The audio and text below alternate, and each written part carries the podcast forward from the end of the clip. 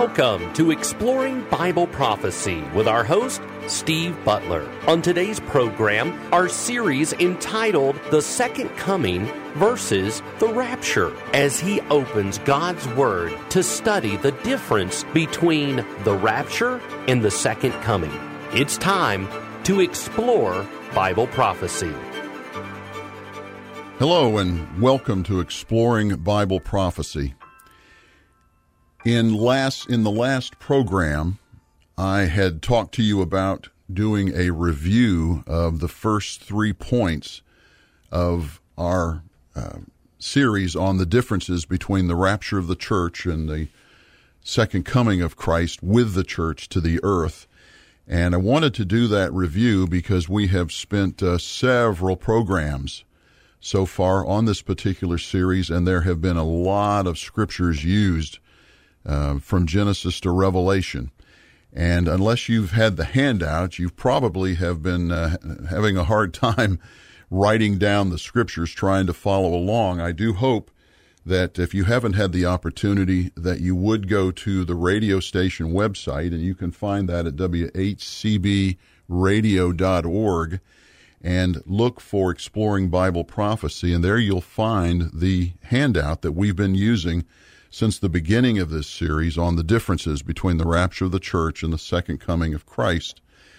And you can see that we have been going down through um, almost uh, three complete points of um, contrast and comparison between those two significant events. And I had uh, planned, frankly, to get to the end of point number three uh, under the um, second coming of the church and failed to do that last time. And therefore, uh, I'm asking you to um, uh, forgive me here and let me finish up point number three in today's program. And then in the next program, we will get to a review and I will give a thumbnail sketch of each one of those um, verses so that uh, hopefully it will be edifying to you and help to uh, bring into better focus or perhaps to refocus you for our going forward into the subsequent points that we have, as you can see on the handout.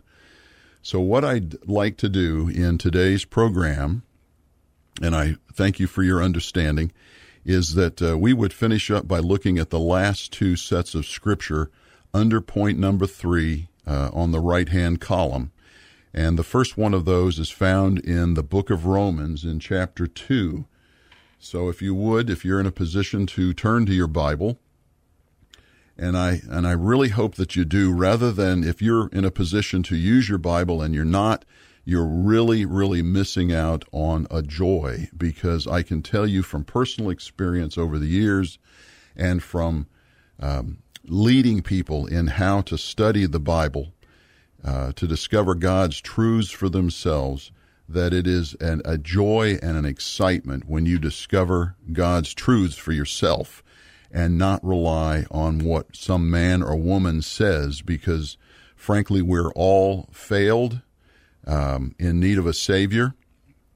And I pray that you do have a Savior, but we're still in the process of sanctification. We are nowhere near mature, or as the Bible would say, perfect, meaning mature and of, and of course we won't be totally mature until we see Jesus face to face in the rapture.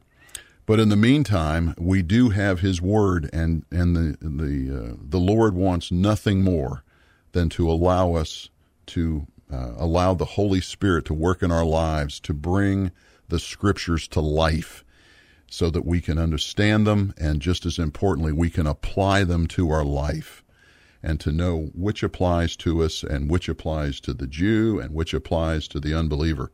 Understanding all that is enriching, it's uh, exciting, and I pray that you will um, use your Bible, wear it out as we go through this um, exploring Bible prophecy. So, if you would turn to, uh, to Romans, so you've got uh, Matthew, Mark, Luke, John in the New Testament, the book of Acts, and then Romans, written by Paul. And in Romans chapter 2, we're talking about Jesus coming back with the church and with his angels uh, in, in flaming glory, if you will, um, to judge the earth. And looking at Romans chapter 2, starting at verse 5, it says, talking to the people who are uh, going to be judged for their unrighteousness, it says, But because of your stubbornness, Romans chapter 2, verse 5, because of your stubbornness and unrepentant heart, you are storing up wrath for yourself in the day of wrath and revelation of the righteous judgment of God. So let's step out of the scripture for a minute and look at that. The stubbornness and unrepentant heart, which is describing the, the unrighteous unbeliever.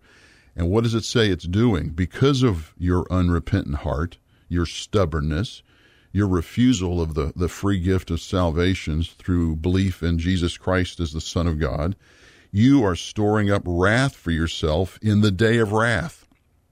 And that is what the tribulation is called the day of divine wrath, the day of the wrath of the Lamb, um, the great and terrible day, um, the day of the Lord. And it's called the day of wrath here in Romans chapter 2, verse 5. So let's pick up again in the scripture, finishing out chapter, or uh, rather, uh, verse 5 in the day of wrath and revelation of the righteous judgment of God. Verse 6 Who will render to each person according to his deeds. Verse 7 To those who by perseverance and in doing good seek for glory and honor and immortality, they have eternal life. But to those who are selfishly ambitious and do not obey the truth, but obey unrighteousness, there will be wrath and indignation. There will be tribulation and distress for every soul of man who does evil, of the Jew first, and also of the Greek. Verse 10 But glory and honor and peace to everyone who does good, to the Jew first, and also to the Greek. Verse 11 For there is no partiality with God. So again, I, I tend to think he makes that point in verse 11. There's no partiality with God because most of the Bible was written to and about the Jews. And of course, the Jew thinks that uh, because he's of Abraham's seed um, and that Jesus was a Jew, that they're covered. They don't need salvation. Well, no, God is not going to show any partiality to the Jew, even though, as you recall from a prior um, program in this series, uh, we showed that Israel is the wife of God. And you would think that a, uh, from an earthly perspective, a husband would have partiality towards his wife. Well, God is saying, no, I don't. Even though you are my wife, I do not show partiality between you, a Jew, and those that are Greek. And the Greek is a uh, terminology in the New Testament meaning all the other people of the earth, the Gentiles and it says that he's going to deal out tribulation and distress for every soul. So he's basically warning people here in Romans in the first century, and here we are now in the 21st century. Uh, so this is all uh, very real prophecy still about what's going to happen during the tribulation period when he judges judges people.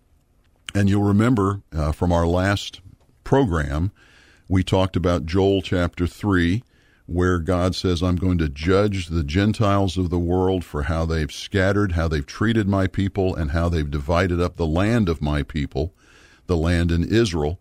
And then we went to Matthew 25, and starting in verse 31, where it shows a um, future prophetic realization of what was talked about in Joel, Joel being from roughly 800 years before Christ, so 2,800 years ago it's now being prophesied in Matthew 25 that when the Lord comes back with his church and with his angels, he's going to sit on his throne in Jerusalem.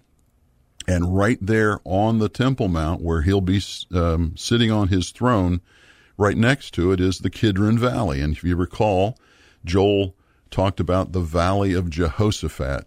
Uh, verse 12 in Joel chapter 3 refers to that Valley of Jehoshaphat as the Valley of Decision and that's where he's going to bring the nations to be judged. So he's literally going, he's talking about geographically right there next to the Temple Mount in Jerusalem is where he's going to begin his judging of the nations.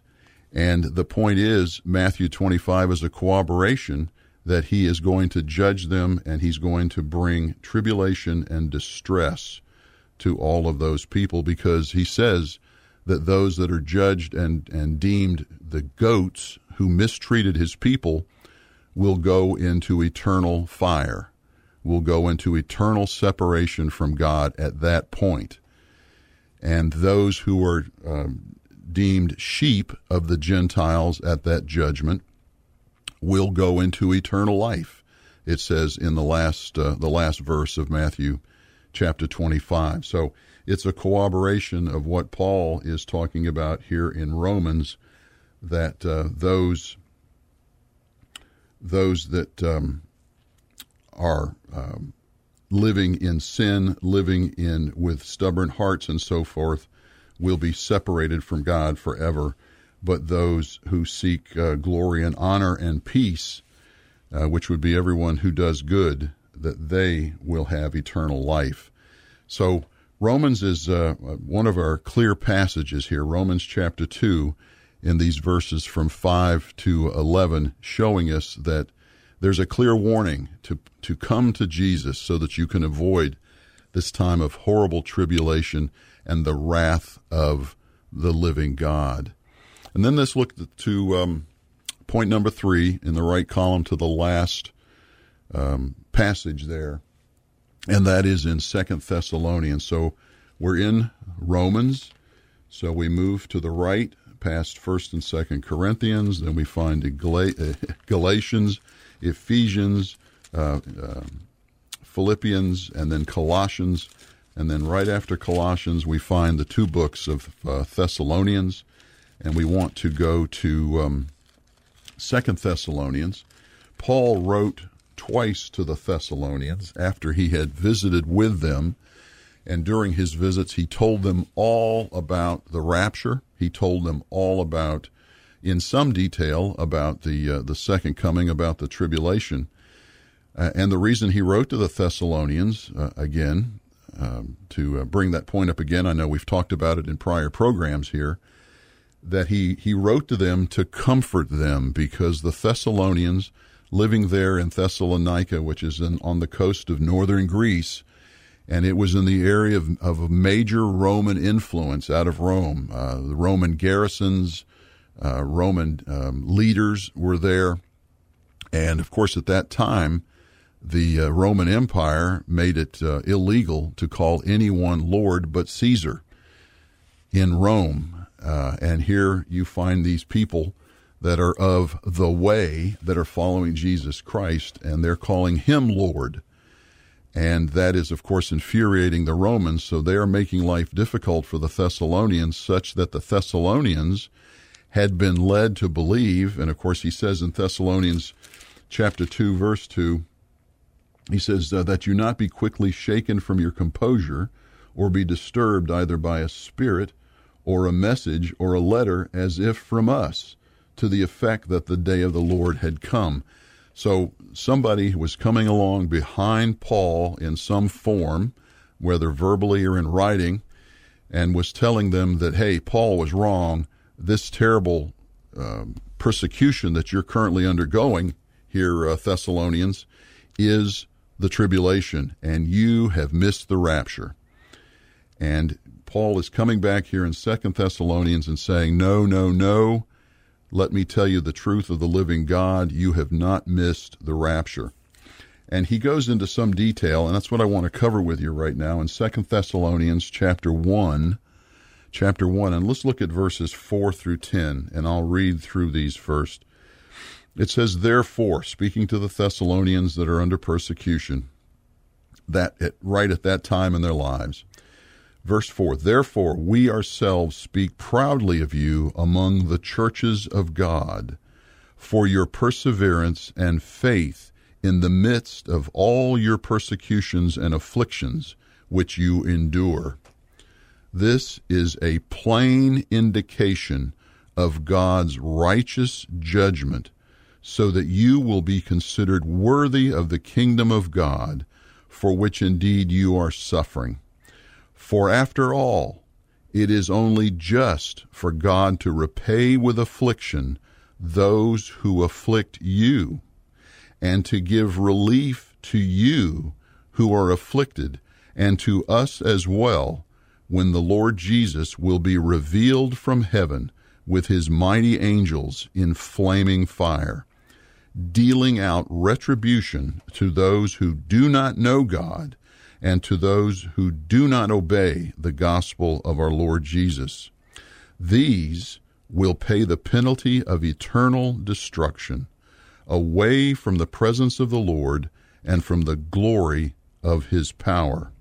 When he comes to be glorified in his saints on that day and to be marveled at among all who have believed, for our testimony to you was believed. So, what a wonderful passage of comfort, of consolation that Paul is giving to the uh, the men and women of Thessalonica in Greece, uh, who had been led to believe that they were in the tribulation and that these tribulations that they were suffering were the clear sign of that. And of course, we know, and and Paul um, makes the point clear to them that hey, this is nothing that you're suffering now. It's bad, but it's nothing compared to what's going to happen during the tribulation period. It is something that you do not want to experience. And the wonderful good news is that through death, through the um, belief in the death, burial, and resurrection of Jesus Christ, we will not see nor experience any of that terrible wrath that God is going to bring upon the earth, because God tells them right here, and that's the uh, the main purpose of my going here to Second Thessalonians chapter one in these verses, is to show that God is making it plain and clear to them that these little tribulations you're going through now are all part and parcel of being a Christian. That the world is going to persecute you. As a matter of fact, the persecution that you experience in this life as a Christian is evidence that you are a Christian, that it's a confirmation that you are God's because the world hates you. The world system hates you, and they do not know, they can't understand what it is about you that you want to follow this man because they do not have the Holy Spirit. And God is saying that these afflictions are only natural, and it's a plain indication in verse 5 of God's righteous judgment. He's basically saying that because you're persevering through this, not that you can lose your salvation. We know that from John 14, verses 16 and 17. You cannot lose your salvation, but you will um, have to persevere through this and not lose heart because if you persevere through it, you won't be, if you don't persevere, you won't be judged, but you will not receive some of the crowns that we'll talk about in another series. So, a number of reasons why you want to persevere, even though you may be persecuted by the world in the world, because we're not of the world. But know clearly that God will persecute, He will afflict, and he will judge, bring judgment on those who afflict you. He will give relief to you. And that's a wonderful blessing that we have from the Lord. That as we look at uh, the church coming back, that we're not part of that terrible affliction, that we're saved from that, and that those that have afflicted us in our lifetime, uh, unless they come to Jesus Christ as their Lord and Savior, they will see this terrible time of wrath and indignation. Okay, let's see now if we can answer a question from a listener to our program. And we have a question here from from Kay in Kingsport. And the question from Kay that uh, we'll try and deal with today is why did the Apostle John write that even now many antichrists have appeared? So why did he write, even now many antichrists have appeared? And uh, Kay, again, a, a great question here because there's a lot of people that believe that there's only one antichrist and he is yet to come on the scene. And that's um, what the uh, unbelieving world, those who do not know Jesus Christ as their Lord and Savior, will see uh, when he comes on the scene by confirming that covenant with Israel and then uh, starts to wreak havoc on the earth as a um, direct emissary of, of Satan. So let's look at uh, there. You know, there are differing opinions uh, on what that specific passage is, uh, what's found there, and let's go to it. That's in First John, in the book of First John. So that's uh, right towards the end of your Bible there. So if you can find Peter, you know Hebrew, James, Hebrews, James, and then find John. John wrote three little three little books here. Uh, then he wrote Revelation. So in First John, let's go to chapter two. First John chapter two, and then verse eighteen, and it says, "Children, it is the last hour." And just as you heard that Antichrist is coming, even now many Antichrists have appeared. From this we know that it is the last hour. So, of course, Antichrist, you think evil, you think destruction, you think um, thief in the night, uh, ideas like that. And it's it's my opinion, uh, Kay, that there are antichrists waiting to appear in every generation since Christ was crucified. Uh, since he was crucified and rose again, and he's sitting at the right hand of the Father in heaven. We know that from Ephesians chapter 1, verse 20. So Christ was crucified, raised, and he's sitting at the right hand of the Father. But Satan is the prince and power of the earth. The earth belongs to Satan right now. And Satan has always wanted to be God. Satan has always wanted to be God. So let's go real quick to Isaiah. Isaiah chapter 14. So you go back uh, roughly into the middle of your Bible and find um, um, Psalms and then Proverbs, and then you'll come fairly quickly into Isaiah. And go to Isaiah 14. And this is a passage that, uh, you know, it's debated as to whether or not exactly it's talking about Satan since it's talking about the uh, the king of Babylon, but we have uh, evidence in other parts of the Bible that God will use a man uh, and then apply uh, comments about Satan relative to that man, but he's really God's talking about Satan, and we can talk about that in some detail later. Uh, don't have the time to do that right now, but in Isaiah 14, 13, and 14 it says uh, in Isaiah 14:13, "But you said in your heart, I will ascend to heaven. I will raise my throne above the stars of God, and I will sit on the mount of assembly in the recesses of the north." Verse 14, "I will ascend above the heights of the clouds. I will make myself like the most high."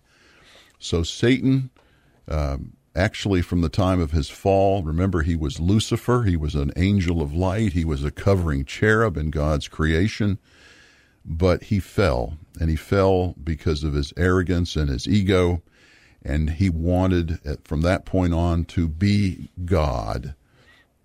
But the key thing we have to remember is that Satan is not a godlike figure. Satan is a created being so if you would, go to Ezekiel chapter 28 for a comment on that. So you've got Isaiah, then you have Jeremiah, then you have lament, short lamentations written by Jeremiah, and then go to Ezekiel and go to Ezekiel 28. Ezekiel 28. And Ezekiel 28, again, we have the same type of language that we found in Isaiah 14 um, the writer, through the inspiration of the Holy Spirit, is actually talking uh, about a man in the passage, but then he changes to start talking about the attributes of Satan. The attributes of Satan. So in Ezekiel 28, let's look at verse 15. Um, and the verses before that and after that, after 15, all are talking about, uh, starting really in verse um, 12, talking about Satan. But the specific point in verse 15 you were blameless in your ways from the day you were created until unrighteousness was found in you.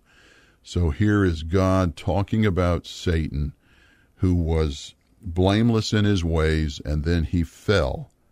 And he said, uh, when unrighteousness was found in you. But the key point is from the day you were created. So Satan is a created being. being. That means that unlike God, Satan cannot see into the future. So Satan prepares for the coming of the Messiah in every generation. He knows from all the way back in Genesis chapter 3, verse 15, the curse said that the, the seed of the woman, a reference to Jesus, would crush the head of Satan. So Satan has always prepared someone to represent him, an antichrist, a lowercase a antichrist, in every generation because he didn't know when the Messiah was going to be born. So he knows that if he can destroy uh, Israel, the Messiah will not come back. He knew that once, uh, from the time of Genesis until the time of the first coming of the Messiah, he tried to cut off the seed of the Messiah. Once the Messiah came, he had failed at that, so now he has to keep the Messiah from coming again keep the Messiah coming back at the second coming. And he uh, is doing that by trying to turn the world against Israel in every generation. So he has an antichrist prepared for a tribulation in every generation because he doesn't know when Jesus is coming back. And look at Matthew 23. Matthew chapter 23,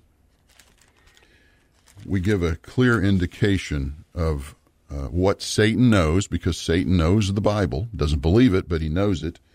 And he knows that it says in Matthew 23, and look at uh, verse 39, it says, For I say to you, and this is Jesus talking to the disciples um, at the uh, point in time when he's getting to, ready to be crucified at the end of his ministry, For I say to you, from now on, you will not see me until you say, Blessed is he who comes in the name of the Lord. So the whole point of this is to say that until you recognize me as your Messiah, I will not come back. And that is the point of the tribulation, is to bring Israel to a saving knowledge of Jesus Christ. And because they're so hard headed, it's going to have to be a terrible tribulation that brings it about.